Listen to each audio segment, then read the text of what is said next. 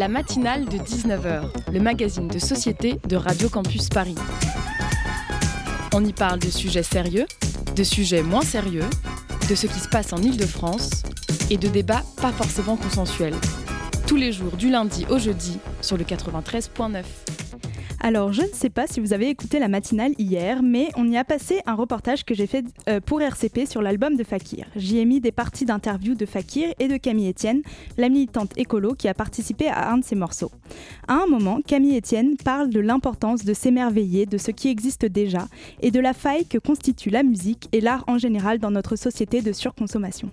Selon elle, l'art permet de prendre l'attention pleinement, de faire que les personnes soient pleinement présentes et de leur parler de leurs sentiments, de leur faire vivre quelque chose.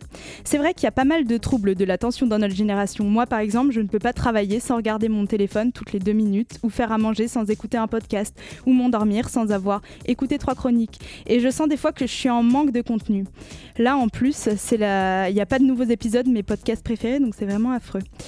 Alors on en a parlé avec une de mes potes, Agathe, qui m'a dit qu'elle avait du mal à se concentrer en règle générale et que elle, de se remettre à l'équitation, ça l'avait recentrée sur elle-même. Ça lui donnait deux heures par semaine où elle vivait le moment présent. À la radio, dimanche soir, j'ai entendu des gens parler de la même sensation en faisant de l'alpinisme. Et dans son interview, Fakir parle de cette sensation aussi en voyage. On ne se pose plus que des questions essentielles. Où je dors? Qu'est-ce que je mange? Mais hum, après, moi, des fois, je fais de la peinture et je suis pleinement là. Et des fois, bah, mon esprit vagabonde. Pareil quand je suis à la piscine. Que ce soit l'art, le sport ou le voyage, j'ai l'impression que c'est aussi et surtout le fait de pouvoir prendre le temps qui donne cette impression d'être recentré. Et ça, je ne sais pas vraiment comment ça s'apprend. Bon, je ne sais pas si cette émission sera euh, de l'art ou un voyage radiophonique. J'espère surtout que ce ne sera pas du sport, mais j'espère qu'elle sera quand même une petite faille dans votre journée.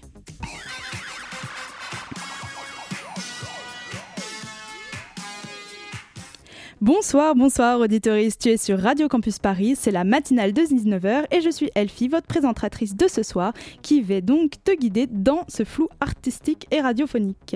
Ce soir, nous recevons Valentin Schmitt, bonsoir. Bonsoir. Et ensemble, nous allons parler de l'art et de l'intelligence artificielle, ce qui tombe bien car c'est le titre d'un de ses livres qu'il a coécrit avec Marion Carré, propos sur l'art et l'intelligence artificielle. Nous l'allons discuter de ce que cette nouvelle technologie change à notre rapport à l'art. Capucine zoomera ensuite en compagnie de Martine de chez Fifi, une friperie solidaire à destination des étudiantes. Le tout sera saupoudré, comme d'habitude, du bon son et de la chronique de Gauthier. Et tout ça, c'est maintenant sur Radio Campus Paris. La matinale de 19h sur Radio Campus Paris. Dans cette première partie d'émission, nous recevons, nous sommes donc en présence de Valentin Schmitt et nous allons parler donc d'un de ses livres qu'il a écrit avec Marion Carré qui s'intitule Propos sur l'art et l'intelligence artificielle, mais aussi de son dernier livre qui va sortir la semaine prochaine, Propos sur euh, ce robot qui parle, entretien avec ChatGPT. Donc, euh, Valentin, euh, Valentin Schmitt, vous enseignez à Sciences Po sur le même sujet depuis plusieurs années.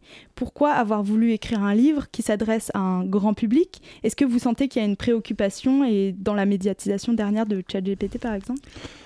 Alors quand on a commencé à écrire ce livre euh, avec Marion Carré, en fait c'est le résultat d'une conférence qu'on a donnée au Festival d'Avignon c'est une conférence qu'on a donnée en 2019 et il y avait une éditrice dans la salle qui nous a dit, qui nous a proposé de diffuser cette conférence de manière plus large sous la forme d'un livre.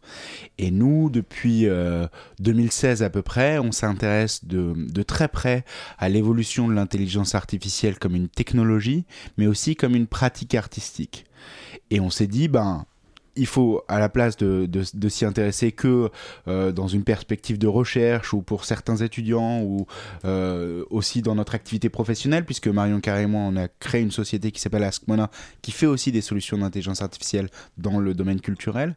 On s'est dit qu'il fallait le diffuser à un plus large public et euh, l'objet livre était un objet assez intéressant pour pouvoir diffuser cette idée-là. Et donc aujourd'hui, si on s'adresse à nos auditeuristes, comment est-ce que tu définirais justement l'intelligence artificielle? Alors l'intelligence artificielle, c'est assez compliqué à, définir. C'est pour moi un champ d'exploration, un champ de pratique. C'est comme définir qu'est-ce que la sociologie ou qu'est-ce que l'ingénierie ou euh, la science informatique. Euh, l'intelligence artificielle, c'est d'abord un champ de recherche et un champ d'application. Et dans ce champ de recherche et ce champ d'application, il y a plusieurs outils spécifiques. Ce dont on parle beaucoup en ce moment, et on va peut-être en parler aujourd'hui avec ChatGPT, Midjourney ou euh, d'autres d'autres logiciels, c'est des intelligences artificielles génératives. Donc c'est la capacité qu'a une machine à produire un texte, une image ou du son. Et c'est aujourd'hui ce qui nous intéresse. Alors la façon dont je pourrais définir ces intelligences artificielles génératives, c'est la capacité qu'a une machine avec à partir d'un grand nombre de données, de produire une image, un texte, un son qui n'existait pas auparavant. Et plus précisément, justement, dans ton travail, tu te penches sur euh, l'intelligence artificielle dans l'art, donc dans la production d'œuvres artistiques. Et on, voit que très souvent, les artistes s'emparent des nouvelles technologies pour créer, dont on a pu le voir avec euh, très lointainement bah, l'impression, ou après plus, rapproché l'impression en 3D, ou bien le numérique. Qu'est-ce que, y est-ce qu'il y a une spécificité du coup dans le prompt art, donc c'est l'utilisation de l'intelligence artificielle pour l'art? Est-ce qu'il y a une spécificité dans cette nouvelle utilisation d'une nouvelle technologie. Alors c'est intéressant ce que tu dis parce que tu parles d'impression et puis d'impression 3D. Euh, il y a un parallèle que je prends souvent pour expliquer euh, l'impact que peut représenter l'art dans euh, l'intelligence artificielle dans le monde de l'art. C'est pour moi aussi important que l'invention de la photographie. Lorsqu'on a commencé à inventer la photographie, c'était une bande de geeks ensemble qui jouaient avec euh, des outils euh, euh, qui n'étaient pas très accessibles au grand public et ils ont inventé une technologie incroyable qui est la capacité de générer une image à partir de lumière. C'est ça la photo. l'intelligence artificielle, c'est la capacité, et celle dont on parle aujourd'hui, donc l'intelligence artificielle générative d'image, c'est la capacité à générer une image à partir d'un mot. Et c'est formidable en fait. la spécificité de ça par rapport à l'impression photographique où c'était la génération d'une image à partir d'une lumière ou par rapport à l'impression 3D qui est la génération d'une forme à partir d'un code informatique ou d'une modélisation informatique, là, il suffit d'un mot ou d'un groupe de mots pour pouvoir générer une image. Et c'est aussi puissant, je pense, que l'invention de la photographie. On est à l'aube d'une invention incroyable et on, vit dans une époque formidable de se dire, bah, aujourd'hui, on peut générer n'importe quelle image à partir d'un mot ou d'un groupe de mots. Mais est-ce qu'il ne va pas avoir une différence avec euh, la généralisation de la photographie par rapport à la généralisation de, de l'intelligence artificielle dans l'art, dans le sens où j'ai l'impression que la photographie a pris beaucoup de temps quand même à, disons pas beaucoup de temps, mais à être accessible au grand grand public euh, par rapport à sa création, alors que là, par exemple, ChatGPT, on y a déjà accès, on peut déjà euh, avec, alors que ça ça n'existe pas depuis si longtemps, donc il y a un développement beaucoup plus rapide parce qu'on a déjà les, les technologies pour utiliser. Alors oui et non. C'est-à-dire que ça fait très longtemps que l'intelligence artificielle existe. On, on, utilise de l'intelligence artificielle grosso modo depuis les années 50. Et il y a des artistes qui s'en sont saisis, mais qui étaient un tout petit groupe de personnes. Euh, je pense à une artiste euh, extrêmement célèbre qui s'appelle Vera Molnar, qui faisait déjà de l'art génératif dans les années 60 bah, cette artiste-là, elle utilisait des, les super ordinateurs qui euh, remplissaient toute une salle euh, et qui, qui étaient présents dans des grosses universités de recherche pour pouvoir générer des œuvres d'art déjà à l'époque. Euh, un des pères fondateurs de l'intelligence artificielle que vous connaissez peut-être tous, qui est Alan Turing, qui, a été euh, évidemment euh, très popularisé par euh, ce film qui s'appelle Imitation Game. Euh, Alan Turing, lui aussi, il a créé une machine un peu incroyable qui générait des lettres d'amour à partir des sonnets de Shakespeare dès les années 50. Et donc, du coup, l'intelligence artificielle comme un grand concept, en fait, il a mis très longtemps à s'imposer dans le grand public. Et ensuite, lorsqu'il s'est imposé, beaucoup de gens utiliser de l'intelligence artificielle sans le savoir. En faisant une recherche sur, euh, sur Google, c'est déjà de l'intelligence artificielle. En étant euh, sur euh, Spotify, en écoutant sa chanson sur Spotify, en ayant la, la suivante et la recommandation de la suivante sans l'avoir sélectionnée, c'est aussi de l'intelligence artificielle. Mais là arrive une nouveauté, donc c'est pour ça que je dis aussi oui, donc un peu non parce que ça fait très longtemps que l'IA existe, mais aussi un peu oui, puisque l'intelligence artificielle générative, elle est très récente. Et très rapidement, en fait, il y a une courbe d'adoption euh, de cette technologie où tout le monde s'est mis à utiliser euh, euh, Midjourney, Dali, qui sont des, logiciels de génération d'images, ou ChatGPT, qui est un logiciel de génération de texte. Très rapidement, en fait, beaucoup, beaucoup de gens ont commencé à, prendre en main ces outils-là. Et un peu comme la photographie, en fait, tout le monde aujourd'hui a dans sa poche un appareil photo dans son téléphone, et bah, tout le monde dans son téléphone a la capacité de générer un texte ou une image à partir d'une intelligence artificielle. Ça ne veut pas dire que tout le monde est un artiste. C'est pas parce que vous avez un appareil photo que vous êtes Cartier-Bresson. C'est pas parce que vous savez générer, c'est pas parce que vous avez l'usage de mid-journée que vous êtes un artiste. Ça s'apprend. Je pense que l'art, c'est une pratique euh, qui, qui, relève euh, de l'entraînement, de la spécification, et il suffit pas simplement d'avoir l'outil pour pouvoir être un artiste C'est ça qu'il faut peut-être distinguer aujourd'hui. Mais en tout cas, tout le monde a la capacité d'avoir ces outils entre les mains. Et du coup, il y a comme un changement de ce que veut dire être un artiste, en tout cas quand il y a l'utilisation de l'intelligence artificielle dans l'art. Euh, J'ai entendu parler de ces dompteurs d'algorithmes, de bah parce que donc par exemple pour Midjourney, on rentre des mots et ça génère une image et on peut modifier l'image en changeant un peu les mots, etc. Donc il faut essayer de réfléchir comme réfléchit l'algorithme. Et du coup, ça c'est des nouveaux artistes qui émergent, mais il y en a d'autres qui qui vont être dépassés ou des travaux qui vont... Par exemple, euh, dans un article, disait que certains métiers allaient disparaître, peut-être euh, des graphistes ou des... qui allaient pouvoir être remplacés euh, par l'intelligence artificielle. Alors, là-dessus, je pense que chaque apparition de technologie entraîne une mutation profonde des autres arts. Lorsque la photographie est apparue et a été généralisée et a commencé à être utilisée par des artistes, c'est à ce moment-là que les impressionnistes euh, ont émergé. Pourquoi? Parce qu'ils ne pouvaient plus se contenter de reproduire le réel par la peinture, puisque la photographie le faisait très bien, et donc il fallait qu'ils reproduisent leurs impressions. ils ont inventé un nouveau style de peinture. Et je pense que c'est ce qui est en train de se passer aujourd'hui aussi l'impact de l'intelligence artificielle dans l'art impacte tout le monde, ceux qui l'utilisent comme ceux qui ne l'utilisent pas.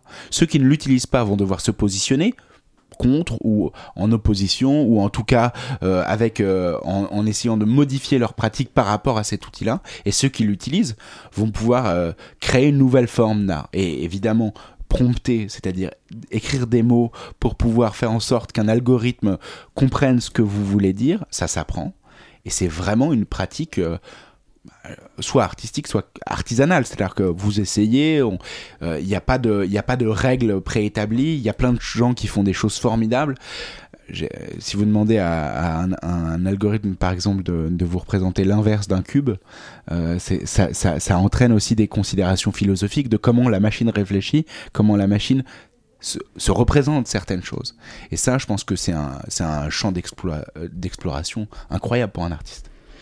Et justement, est-ce que vous avez une vision de ce que ça va changer dans l'art euh, qui existe aujourd'hui, cette intelligence artificielle? Vous donnez l'idée des impressionnistes qui pouvaient plus représenter normalement le monde. Qu'est-ce que là, les artistes vont plus pouvoir faire avec euh, les nouvelles technologies? Est-ce que ça J'ai pas de boule de cristal. En revanche, ce que je sais, c'est que aujourd'hui, il suffit d'imaginer quelque chose dans sa tête, de pouvoir l'écrire en termes de mots, pour pouvoir ensuite l'avoir sur le papier. Et donc ça, ça va pas être très très rapidement lorsqu'on aura dit une photo, une, image d'une licorne sur Mars, parce que vous avez imaginé une licorne sur Mars. Bon bah, il y aura des images qui vont exister comme ça, mais ça sera pas le plus intéressant. Je pense que le plus intéressant, ça va être d'avoir des approches conceptuelles aussi autour de, cette création. Et il y a des artistes qui, le, qui, le, qui font ça très très bien. Un artiste qui s'appelle Horace Vétier, par exemple, représente, euh, travaille sur la représentation des rêves. Et je trouve que c'est formidable parce que on a un côté d'écriture automatique dans ces rêves. On peut les décrire par des mots et ensuite donner ces descriptions de rêves à une intelligence artificielle peut générer des choses très très intéressantes en termes de perception.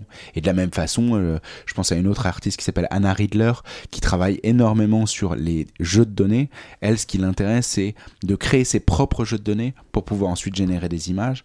Et ça aussi, c'est un, une approche aussi très intéressante de pas simplement utiliser l'outil disponible dans la machine, euh, que, dont tout le monde a accès, mais aussi de venir modifier cet outil, le, transformer pour pouvoir créer une œuvre. Et donc, je pense que ce qui va se passer, j'ai pas, j'ai pas de boule de cristal. Je sais que très vite, les, représentations telles qu'on les fait, euh, euh, enfin, telles que tout le monde peut les faire sur, euh, sur, sur Midjourney ou sur Dali, sur d'autres logiciels comme ça, ne feront pas le tout de l'art.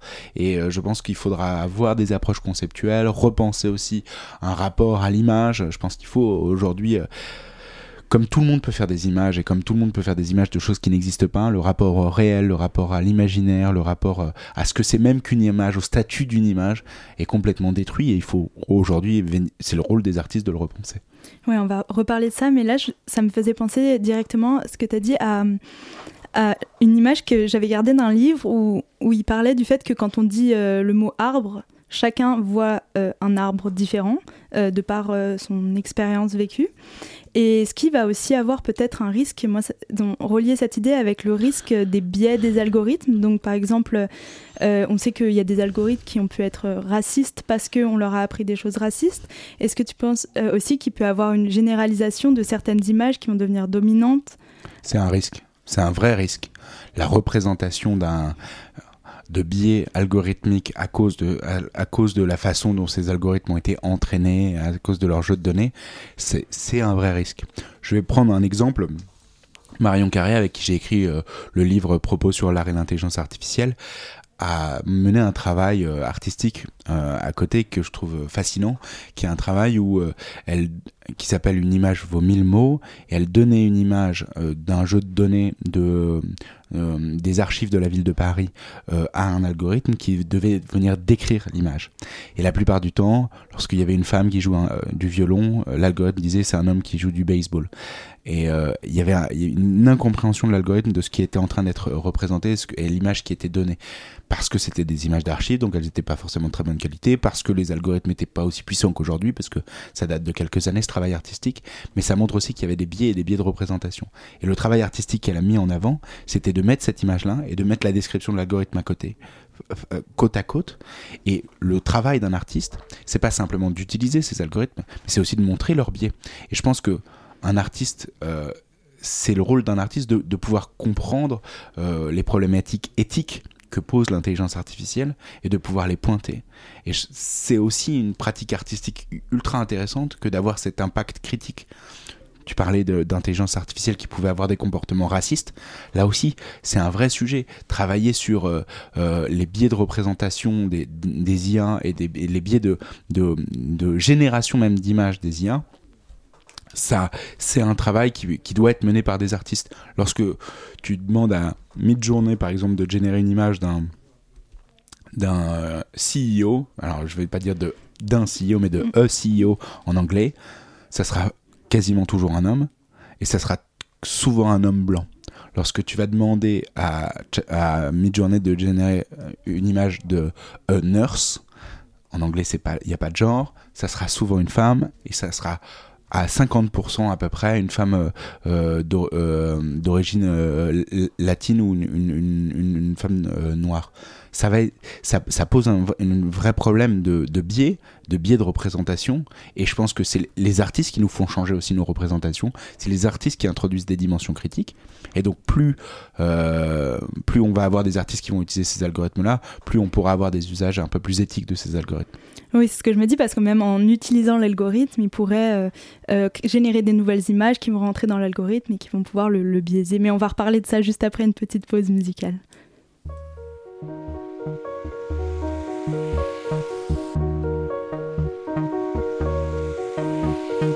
On you. My feelings have been hurt on you. Don't you see the clouds coming down on you? My feelings have been hurt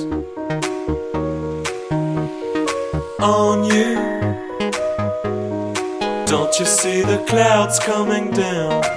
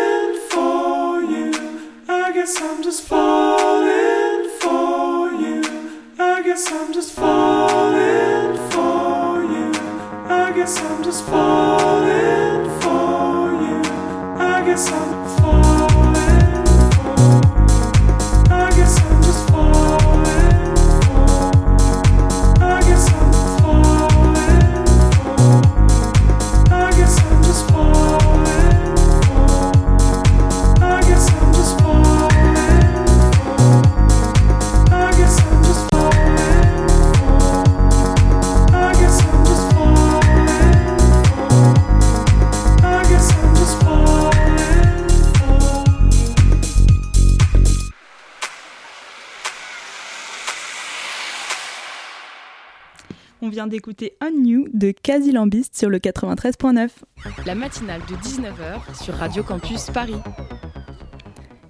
Et nous sommes toujours en compagnie de Valentin Smith qui a écrit donc son livre Propos sur l'art et l'intelligence artificielle avec Marion Carré et un nouveau livre Propos sur ce robot qui parle, entretien avec ChatGPT. Justement, euh, on va revenir sur cet entretien. Euh, est-ce que vous, après vous êtes entretenu avec une intelligence artificielle, on peut dire que l'intelligence artificielle est une créatrice? Je pense pas. J'en ai parlé. En fait, euh, ce, dernier livre, c'est né d'une interrogation et d'une première stupeur. La première fois que j'ai parlé à ChatGPT, je me suis dit, mais c'est incroyable, c'est une conscience qui, me parle et je peux parler à un autre être non humain, mais à une autre forme de conscience. Et en fait, euh, en parlant à ChatGPT durant euh, plus d'une centaine d'heures et que j'ai retranscrit intégralement dans ce livre-là, je me suis très vite rendu compte que c'était pas une conscience, c'est un jeu de probabilité. Et on parle avec un jeu de probabilité en fait, on a tous utilisé euh, ChatGPT avant d'utiliser ChatGPT dans son téléphone lorsque vous envoyez un texto en disant j'arrive et que le, le, message vous suggère de mettre le mot bientôt par la suite. En fait, la probabilité que le mot bientôt arrive après le mot j'arrive euh, est très forte, donc on vous le suggère. ChatGPT fonctionne exactement de la même façon, avec beaucoup plus de paramètres et beaucoup plus de complexité, mais ça reste un calcul de probabilité. Et donc, du coup, souvent, on est piégé parce que c'est du langage, parce qu'en en fait ChatGPT génère du langage, génère des mots, et donc on a l'impression qu'il y a une conscience derrière, alors que cette conscience elle n'existe pas, c'est qu'un qu'un jeu de probabilité. Si on avait mathématisé tout le comportement de ChatGPT ou si on voyait les maths derrière, on se rendrait compte que c'est vraiment qu'un calcul de probabilité. Pour revenir à votre question, est-ce qu'un calcul de probabilité peut être créateur? Je pense que ça ne peut pas être forcément créateur, mais ça peut être un outil créatif. En parlant de génération de texte, un collectif de poètes, Loulipo, a beaucoup joué sur ça, sur euh, la génération de textes à partir de règles, et de règles extrêmement précises. Euh, les cadavres exquis, les surréalistes en font partie, par exemple. Mais même, on peut remonter bien plus loin. Un sonnet, c'est un ensemble de règles qui permettent ensuite la créativité. Et ben, je pense que c'est la même chose. ChatGPT ou les autres intelligences artificielles, c'est des outils. Euh, créatifs. Ça permet à euh, ça permet à des créateurs justement d'émerger, d'avoir des nouvelles idées. Je pense que voilà, les intelligences artificielles, c'est un peu comme des palettes, comme des appareils photo ou comme euh, les règles de versification d'un sonnet. C'est des, des super outils pour nous aider à créer, mais c'est pas en soi créateur. Oui, donc il y a ce mot que, que tu as dit euh, aussi, donc générer et créer comme de, différentes, différents mots. Et on peut du coup se demander aussi, du coup, qui est le créateur? Dont en fait, moi, ça me pose aussi une question par rapport à l'intelligence artificielle, si on la replace dans tout ce qu'elle peut faire, donc pas seulement de l'art, mais plus généralement, moi je fais du droit international et la question des robots tueurs par exemple, et de, euh, ils sont programmés pour tuer un soldat, donc il va reconnaître un soldat avec un petit casque, et mais si un enfant met un casque, il va le tuer, et ça c'est un crime de guerre, et qui est responsable pour ce crime. Et je trouve que si on le met en parallèle avec euh, qui est responsable pour l'œuvre qui existe, quoi, c'est pas, c'est pas la même responsabilité, mais je veux dire, c'est la même conséquence, quoi, c'est quelque chose qui existe. Est-ce que c'est le programmateur? Est-ce que c'est l'utilisateur? Donc, est-ce qu'il euh, il y a eu des réponses à ça dans l'art? Et comment elles s'appliquent euh, aux autres? Alors je sais, je ne saurais pas te répondre sur les sur les robots tueurs. Euh, je pense qu'il y a beaucoup de, de gens qui travaillent euh, beaucoup plus mhm. compétents que moi qui travaillent sur ces sujets-là. Euh, mais n'empêche que c'est un c'est un c'est un super c'est un c'est un très beau parallèle sur l'idée de la responsabilité. Qui est responsable d'une création et qui est responsable d'une création qui a été générée en partie à l'aide d'une machine. Pour, moi, la, question de la responsabilité, elle est très liée aussi à la question du droit d'auteur et donc du coup à l'idée de la propriété de l'œuvre. Aujourd'hui, c'est un Far West juridique. On ne sait pas ce qui se passe. Au tout début, lorsque vous utilisiez DALI, par exemple, qui est un logiciel de génération d'images, dans les conditions générales d'utilisation, c'était DALI qui était propriétaire de toutes les images que vous génériez. Ce qui est un peu étrange parce que si on reprend ce parallèle avec la photographie que j'ai fait au début, c'est comme si Nikon était propriétaire de toutes les photos que vous preniez parce que c'est lui qui avait fourni l'appareil photo avec lequel vous preniez les photos. Ça n'a pas tenu et ils ont changé leurs conditions générales d'utilisation et aujourd'hui on a des décisions de justice américaines qui disent il n'y a plus de droit d'auteur. Le droit d'auteur ne s'applique pas du tout aux images générées par l'intelligence artificielle donc vous ne pouvez pas réclamer la propriété de ces œuvres-là. Elles appartiennent à tout le monde mais elles appartiennent donc à personne c'est un peu problématique aussi et je pense que c'est nier le rôle d'un artiste. Parce que prompter, pour moi, c'est une pratique artistique. C'est une pratique artistique au même titre que prendre une photo. Si, vous, si on disait, bah ouais, mais s'il suffit d'appuyer sur un bouton sur un appareil photo pour que ça fasse une photo, vous n'en êtes pas vraiment l'auteur et l'auteur c'est personne parce que vous avez juste capturé le réel et le réel n'appartient à personne il n'y aurait pas de, propriété intellectuelle ou de, droit d'auteur sur les, sur les images photographiques, alors que c'est le cas. Et je pense que l'évolution du droit, en tout cas, je plaide pour cette évolution du droit, qu'on reconnaisse que travailler avec une intelligence artificielle, c'est un travail artistique qui doit être reconnu par un droit d'auteur. Mais aujourd'hui, c'est un peu le Far West. On ne sait pas vraiment où on va. Je pense qu'il y a aussi d'autres questions en droit d'auteur qui sont euh, celles des œuvres qui sont utilisées pour générer. Mhm. Donc, par exemple, on a pu entendre euh, euh, des, morceaux euh, générés avec des voix euh, de, personnes existantes qui ne chantaient pas, mais on les faisait chanter. Et il y a des artistes qui ont déjà commencé des procès, là, je lisais en janvier, pour l'utilisation de leurs œuvres par ces logiciels. Ça pose aussi d'autres questions ça... Ouais, ça concerne tous les artistes, les, les, les, musiciens, les plasticiens, mm. tout le monde peut être concerné. Lorsque vous faites une image, par exemple, si vous demandez à Midjourney de faire une image de Beyoncé euh, à New York, peint dans le style de Picasso. Est-ce que Beyoncé va toucher des droits? Est-ce que la famille Picasso va toucher des droits? Est-ce que les architectes qui ont bâti les, les, euh, les, bâtiments de New York vont toucher des droits? Personne ne touche des droits là-dessus pour l'instant, et c'est un peu le Far West aussi de ce côté-là. Donc l'utilisation euh, d'œuvres euh, dans les, dans les bases de données reste à réglementer. Et pour moi, je pense que c'est un changement de paradigme de ce que ça veut dire qu'utiliser une œuvre. Avant, utiliser une œuvre, c'était utiliser simplement une image. Cette image, elle était, elle était mise dans une publicité, vous payez le droit à l'artiste qui avait fait l'image. Aujourd'hui, utiliser cette œuvre, c'est la, la nourrir à un algorithme et un jeu de données qui va utiliser cette œuvre, mais aussi des millions et des millions et des millions d'autres œuvres pour ensuite recracher quelque chose. Donc, il faut redéfinir ce que c'est que l'usage et l'usage d'une image en droit. Et l'usage d'une image, l'usage d'une voix, l'usage d'un timbre de voix. Et je pense que c'est le, les prochains défis euh, juridiques aujourd'hui euh, dans l'intelligence artificielle. Du coup, Marie avait une petite question à te poser. Euh, oui, je ne sais pas si ça a été évoqué, désolé. Euh, il y a aussi quelque chose qui s'est passé, c'est le NFT, où on en parlait beaucoup à un moment. Euh, donc c'est le, alors traduit en français, c'est le jeton non fongible. Donc qu'est-ce que ça veut dire? Je cite Radio France, tout simplement ce qui n'est pas interchangeable. Et donc c'était aussi un moyen d'acheter des œuvres d'art via Internet et tout ça. Est-ce que ça pourrait être une solution justement dans le cas de l'intelligence artificielle? Le, le, le mouvement des NFT est assez intéressant parce que pour moi c'est les NFT, c'est une, c'est pas une œuvre d'art en soi. Les, euh, on peut pas se dire qu'un NFT c'est une œuvre d'art, mais c'est plutôt un titre de propriété sur une œuvre d'art. C'est une autre façon de posséder une œuvre d'art. Et ça marche très bien sur la possession d'œuvres d'art numériques.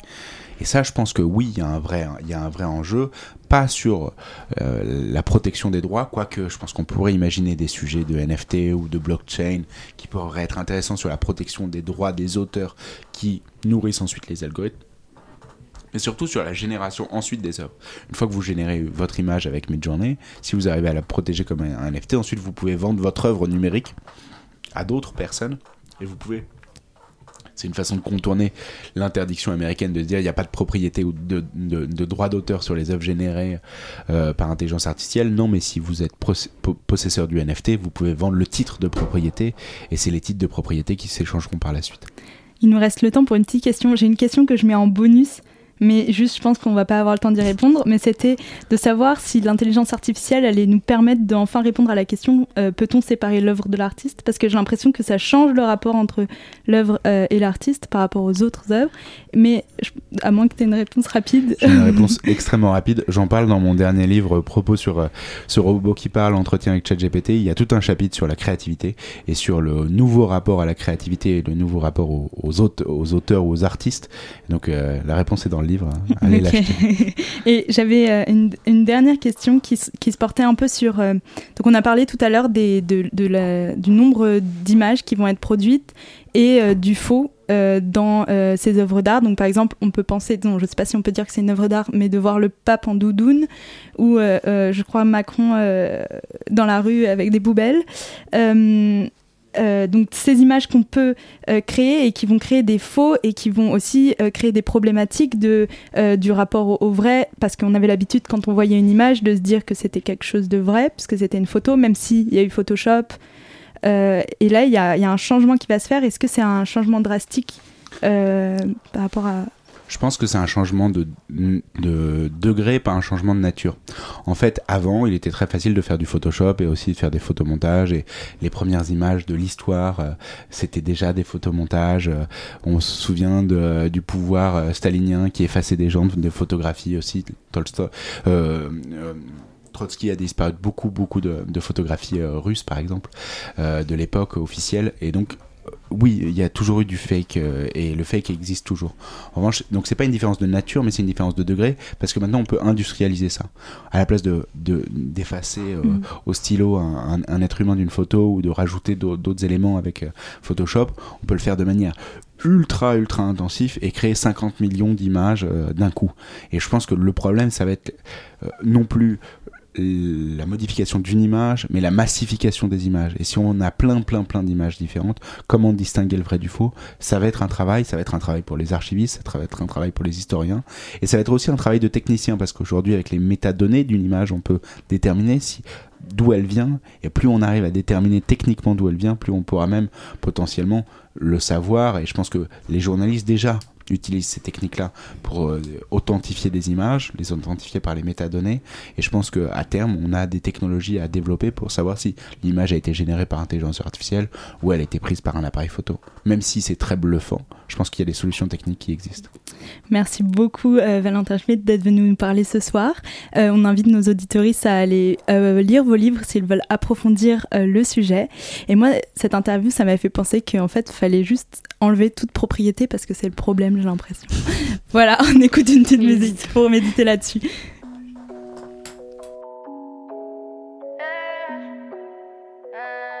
On est fini, tu joues sur le feu. Je ne suis méchante que dans tes beaux yeux. On n'a pas changé, c'est toi. Toi, tu dis pas ce que tu veux. On a de la chance d'être là, tu sais, mon temps est précieux. On n'a pas flanché, c'est moi. Je vais te faire des aveux. Je sais c'est chaud d'être toi, mais être moi c'est pas mieux. Le pire pour nous, c'est de t'avoir autour. Et dans la liste de mes fautes de parcours, tu connais, mais le fais pas de long discours. Et là je prends l'air, on ne joue plus dans la même cour.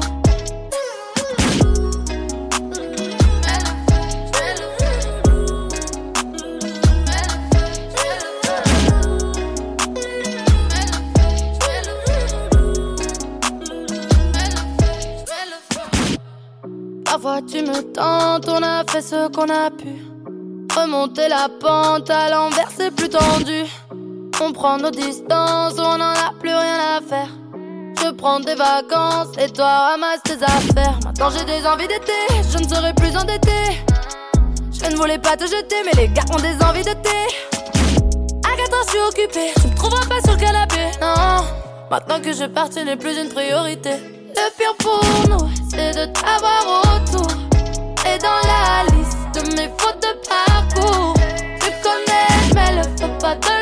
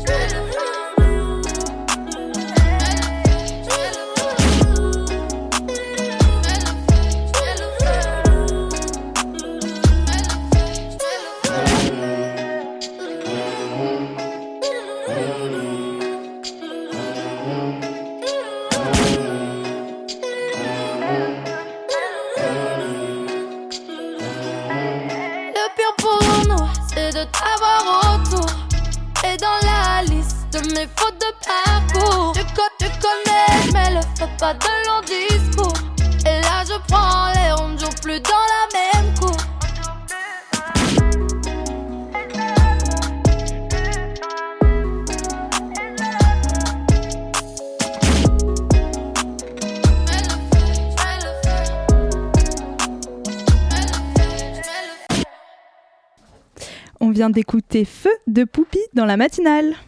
La matinale de 19h sur Radio Campus Paris.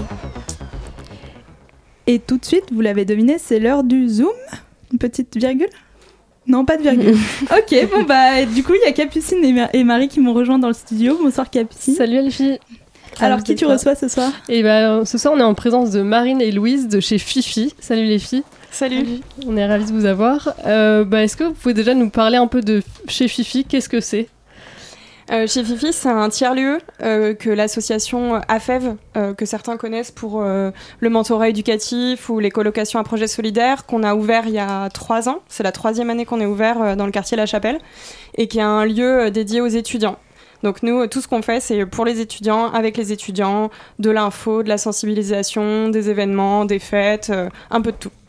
Donc si vous êtes ici euh, aujourd'hui, c'est parce que donc samedi 3 juin, vous organisez la Fifi Prix, je me trompe pas dans le nom.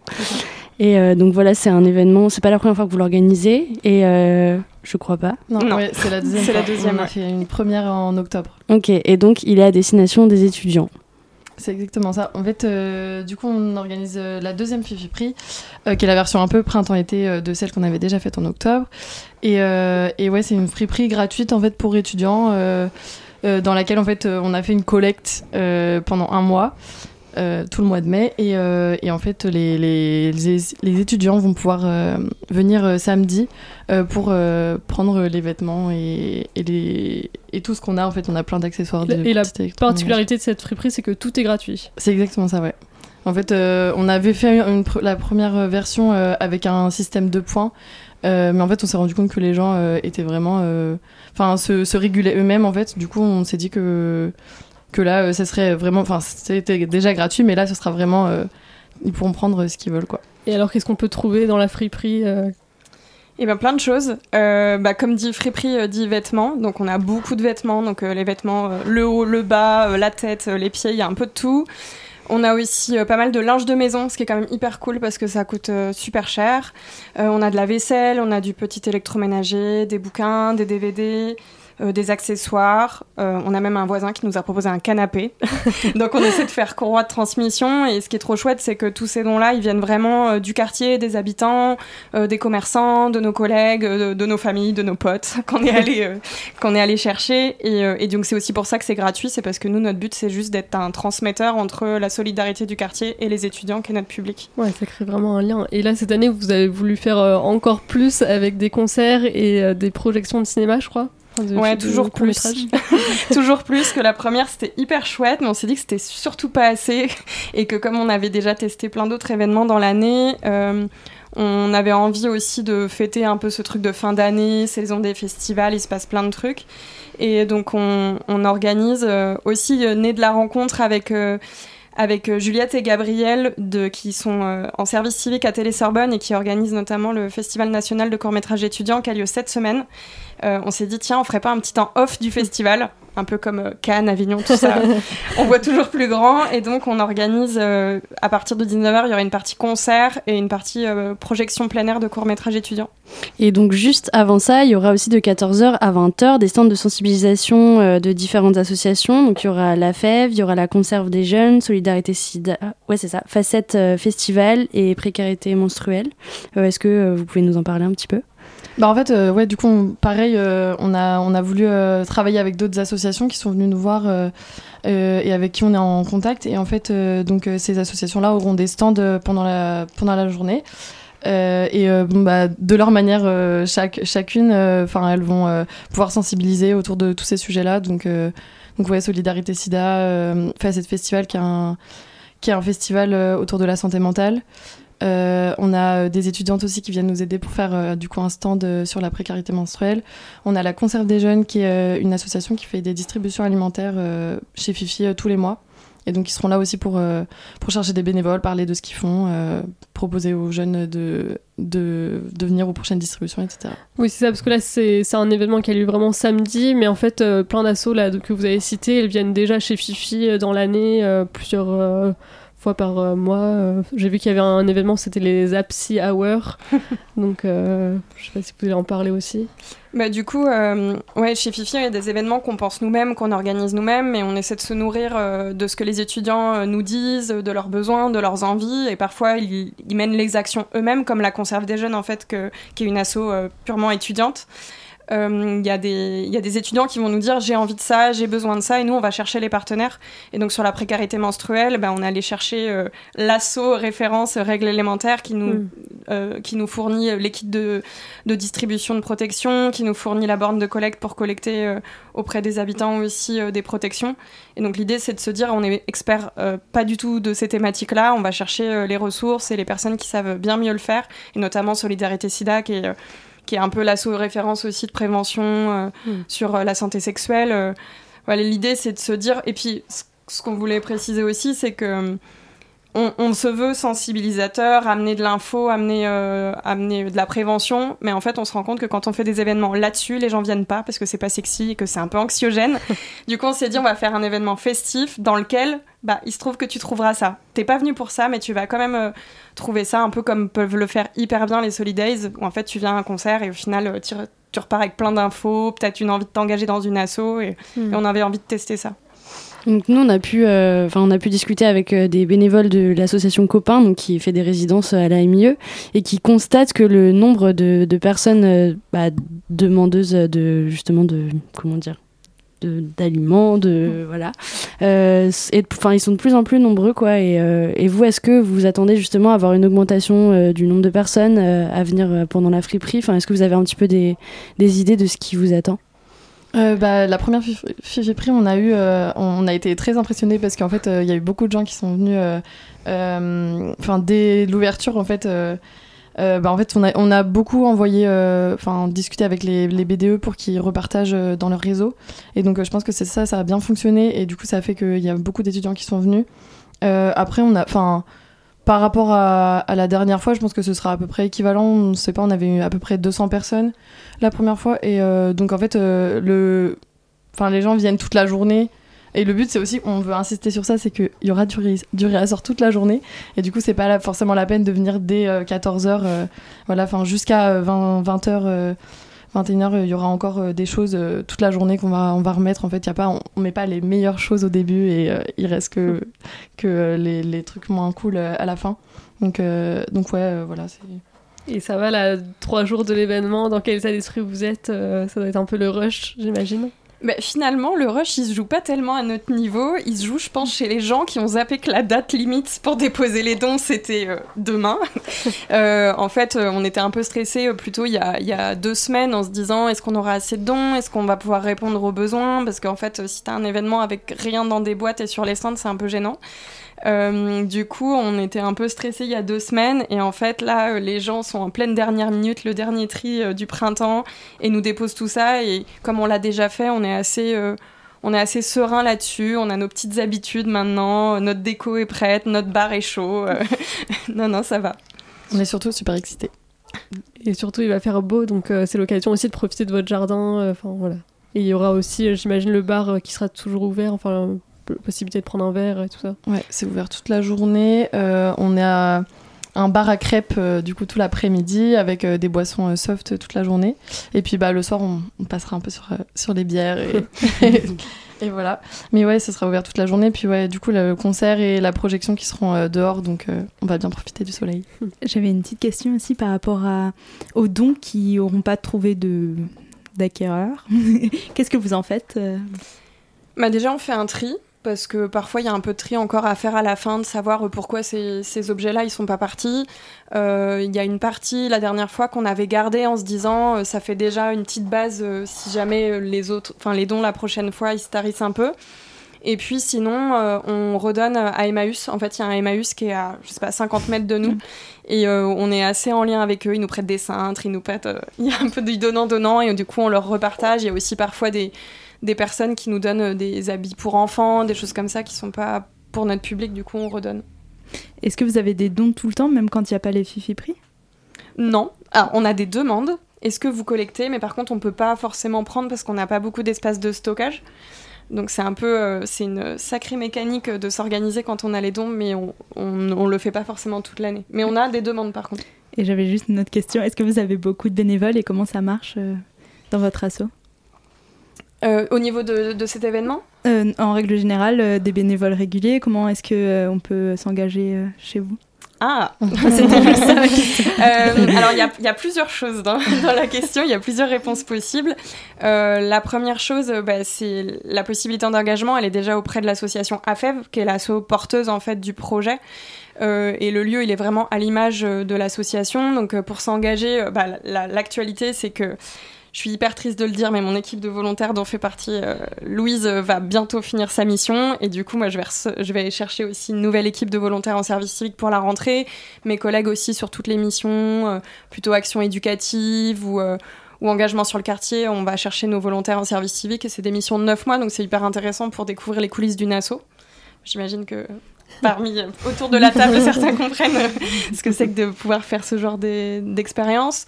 Et après, l'asso AFEV, elle a deux autres engagements qui sont hyper forts. C'est le mentorat éducatif avec des étudiants qui euh, s'engagent deux heures par semaine auprès d'ados ou, d'enfants euh, des quartiers dans lesquels on intervient, pas vraiment du scolaire, mais plutôt discussion, jeu, confiance en soi, balade, tout ce qui va faire du bien à un jeune à un moment donné dans sa vie. Et puis euh, les colocations à projets solidaires qui intéressent aussi beaucoup les étudiants, notamment à Paris, mm. qui permettent euh, de, de, vivre dans un, loyer, dans un logement à loyer modéré, de s'engager dans une, euh, dans une action solidaire pas loin de où on vit, et ce qui est quand même assez cool, au-delà de vivre en coloc et d'avoir ce projet avec ses colocs. et après, dans le lieu, oui, effectivement, on est support aussi aux actions des étudiants et un étudiant individuel ou, ou, en petit collectif peut venir nous voir et nous dire j'ai une idée, est-ce que est-ce qu'on peut le faire chez vous Et on le fait euh, hyper souvent. Donc oui, c'est aussi possible de s'engager très ponctuellement chez nous, euh, juste pour une, je sais pas, une soirée karaoké ou, euh, ou une autre fichi prix ou autre chose. Hum, j'ai juste une question bah, concernant du coup l'événement de, de, samedi. Enfin, concrètement, comment on arrive? Est-ce qu'il faut avoir une carte étudiante ou enfin, comment ça se passe justement pour, pour pouvoir rentrer et, et, être dans cette friperie? Bah, nous, on n'est pas on va pas euh, checker euh, toute la carte étudiante de tout le monde. En fait, on fait confiance euh, aux gens qui viennent. franchement, c'est ce qu'on a fait la première fois et, à tous nos événements, en fait, on fait juste confiance aux gens. on dit que c'est une friperie gratuite pour étudiants parce que c'est un public qui est précaire.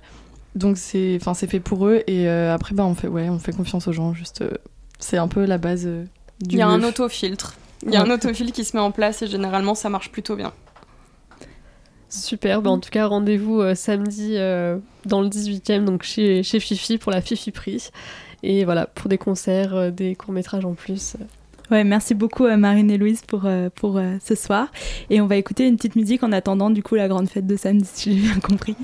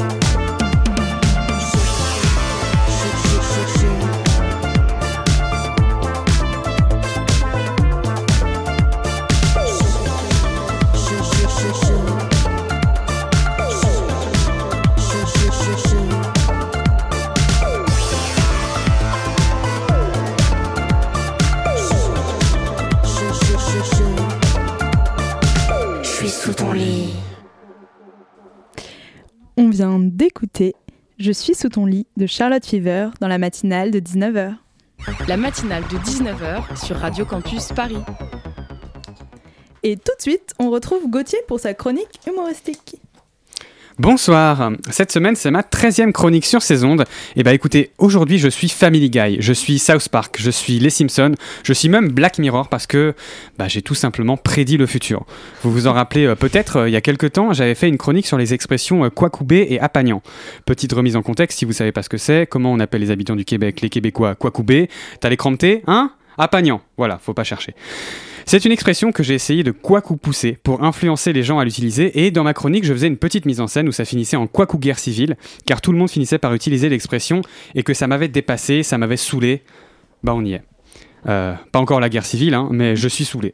J'étais un pionnier de Kwakubé dans ma vie, euh, parmi mes amis. À l'époque, tout le monde me regardait avec incompréhension, avec du jugement. Maintenant, c'est eux qui sortent des Kwakubé, Apagnan, euh, qui ont les cramptés. Alors, j'ai savouré ma victoire au départ. hein. J'étais super content d'avoir fait découvrir tout ça à un nouveau public qui était très réticent au départ. Mais très vite, j'ai été dépassé moi-même. Et maintenant, c'est devenu complètement hors de contrôle. J'en ai marre. Kwakubé par-ci, Apagnan par-là. Euh, Vous savez ce que ça veut dire au moins, Kwakubé à la base? Non. non, bah voilà, hein. ouais, c'est bien ce que c'est bien ce qui me semblait. Vous n'êtes que des hypocrites qui disent quoi couper uniquement parce que c'est à la mode. Mais quand on gratte un peu, en vrai, vous n'y connaissez rien. Vous savez pas que c'est une expression qui était utilisée par mes ancêtres bretonnes, les mamgoudiques, pendant les fest-noz dans l'Antiquité, pour pouvoir se reconnaître entre elles, prévenir des dangers des corrigans avant que l'encou n'arrive dans le Creuse-Braise et que le baguette de l'Andiway perde la tête avant que. Bon, ça y est. Je pense que j'ai fait mon quota de référence à la culture bretonne. Je pour justifier de ma, de ma nationalité là-bas, je peux m'arrêter là. Kenevo la Bretagne pour le moment. Bref. Mais je vois quand même la nouvelle génération de gens qui disent Kwakubé euh, d'un très très très mauvais œil, car ce sont pas des vrais. Parce que ces gens-là qui disent Kwakubé, euh, depuis 2-3 semaines seulement, ils n'ont pas connu la vraie époque où quand nous on disait Kwakubé, les autres se moquaient de nous, on était marginalisés, on se faisait même tabasser dans la cour d'école. Ils ont jamais eu à se cacher comme moi et bien d'autres avons dû le faire à la belle époque, il y a encore 4 ou 5 semaines. Nous, on vivait dans la peur chaque seconde si bien qu'on avait créé un code hyper secret pour savoir qui était des nôtres. Le code c'était Kwakubé. On avait à la radio sur une fréquence bien particulière le chant des Kwaku partisans. Mais la nouvelle génération, ça, elle en saura jamais rien. hein. Ah, pourquoi Koubé, Apagnan, les Cramptés, il y a du monde, hein. Mais pour se renseigner sur l'histoire et son patrimoine de sa Kwaku culture, il y a plus personne. hein. Jamais vu une appropriation culturelle pareille depuis les gens qui, qui portent des dents de requin de Madagascar autour du cou. Tout ça pour dire que cette histoire, ça m'a complètement dégoûté de Et j'ai plus du tout envie d'utiliser cette expression maintenant. Donc après cette chronique, ce sera Kwaku fini pour moi, c'est Kwaku ciao. Bravo les jeunes, vous avez réussi à ruiner la plus grande passion d'un homme. J'espère que vous êtes contents, que vous êtes fiers de vous parce que moi, là, j'ai grave les cramptés. Salut. Merci beaucoup Gauthier, je voulais utiliser Kwakubé mais je sais pas comment Tu l'utiliser. voulais utiliser quoi? Kwakubé Alors bon bah du coup c'est déjà fini la matinale. Euh, merci euh, encore à tous nos invités, donc euh, bah, tous nos invités sont Valentin Schmitt qui est venu nous présenter ses ouvrages et Marine et Louise qui sont venus nous présenter leur friperie. Il me reste le temps de remercier les travailleuses acharnées de nos ondes, Capucine au Zoom, Marie qui nous a aidé au Zoom et à l'interview et Gauthier à la chronique. Je remercie également Gabriel à la réalisation et Marie à la coordination. La matinale de ce soir c'est fini. Si vous voulez nous réécouter, réécouter notre grande œuvre de ce soir, vous pouvez nous trouver en podcast sur radiocampusparis.org. Et si vous voulez nous rejoindre pour nous aider à réaliser ces grandes œuvres collectives, vous pouvez envoyer un mail à Marie à lamatinale@radiocampusparis.org. À demain.